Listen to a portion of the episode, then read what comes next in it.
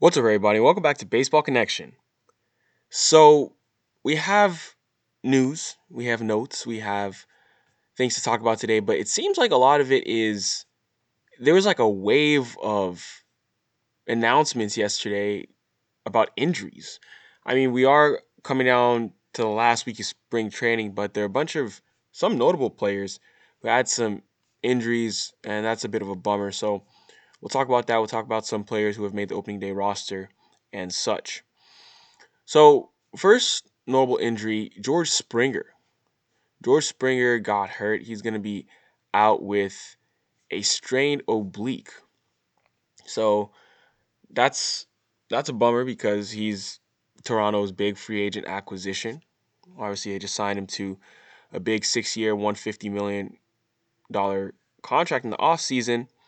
He's going to be out with a strained oblique, although it doesn't seem like it's going to be too serious. Hopefully, obliques are one of those things that you have to be careful with because obviously you're swinging all the time. Baseball is a very you know rotational sport, and if you don't let it heal, that thing's going to flare back up. So as of now, they're thinking he's going to be ready for opening day, but we'll we'll have to wait and see. We'll have to wait and see.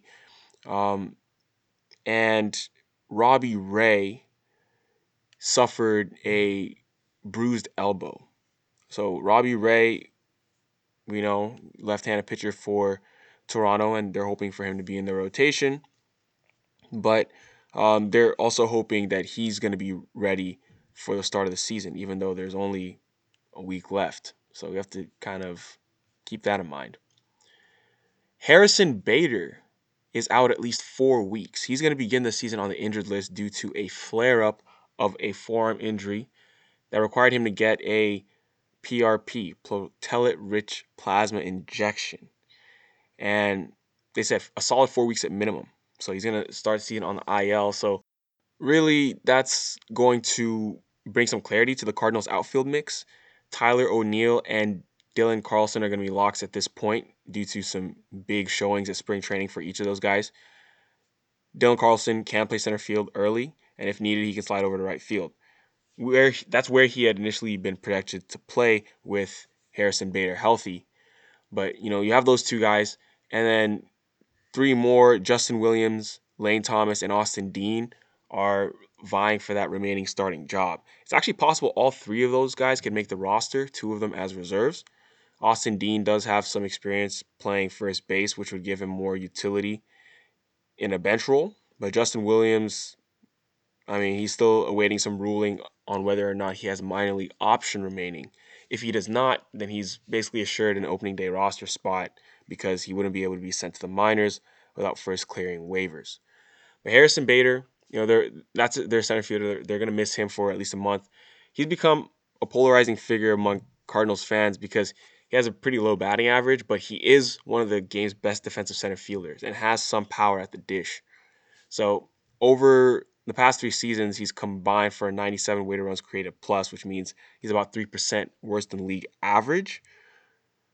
But at the end of the day, you know, that, that glove, that glove, he has some outstanding speed, top of the line speed, and he's really gold glove caliber out there. So it's just one of those things, kind of like reminds me a lot of Jackie Bradley Jr. when he first came up. That's exactly what he was doing. So um, this is going to take Bader out through at least April 21st, and it could very well be longer in the event that he needs a tune-up at the alternate alternate side or AAA once his forearm discomfort clears up. So the Braves have optioned Kyle Wright and Jacob Webb down to AAA. I thought Kyle Wright might be able to start the season in the bigs, but no, they're not even going to have him come out the pen. They're going to have him in AAA. This means that Bryce Wilson will probably open the, se- the season as their fifth starter. So it's going to be Max Fried, Ian Anderson, Charlie Morton, Drew Smyly, and Bryce Wilson as their five starters, while they're waiting for Mike Soroka to finish rehabbing that Achilles tear. So Kyle Wright was a number five overall pick in 2017. He started eight games for the Braves last year as they battled a lot of issues in their rotation, but he, I mean, he put up pretty pedestrian numbers: a 5.21 ERA a 5.83 SIERA, pretty poor strikeout and walk rates. So, yeah, it's just not the, the the results haven't been there at the big league level yet for Kyle Wright. So hopefully he can find his way back, make his way back up to Atlanta, but he'll be in AAA to begin the season. The Astros are in talks with Lance McCullers Jr. about an extension. Lance McCullers Jr., you know, he made some comments earlier in the offseason saying that, you know, he wanted to stay in Houston, he's open to it and everything, but the club hadn't contacted him. But now it's being reported that, yes, indeed, the Astros made a very strong offer to McCullers. They're in deep extension talks. I mean, he's in the last year of his contract. So this is a guy who's been a career long Astro. He made his major league debut at the club in 2015. He's produced quality results since then. He's 27. He has a career 3.70 ERA. I mean, and also above strikeout, above average strikeout and walk percentages.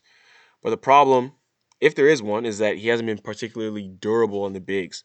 So I mean, he topped out at 128 in the third innings in 2018, and he's only accrued 508 and two thirds innings in his career. He had Tommy John before 2019, which caused him to miss all that season. I mean, it's just, yeah, it's it's a bit of a bummer. Health issues have dogged him, but when he's been healthy, he's been good.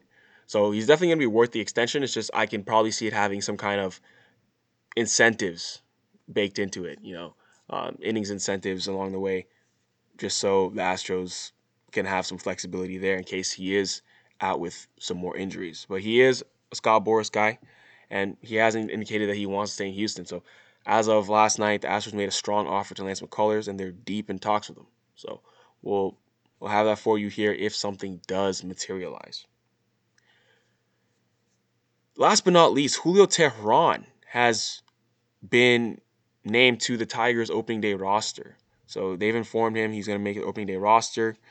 He's going to be guaranteed a $3 million salary with up to $1 million available via incentives.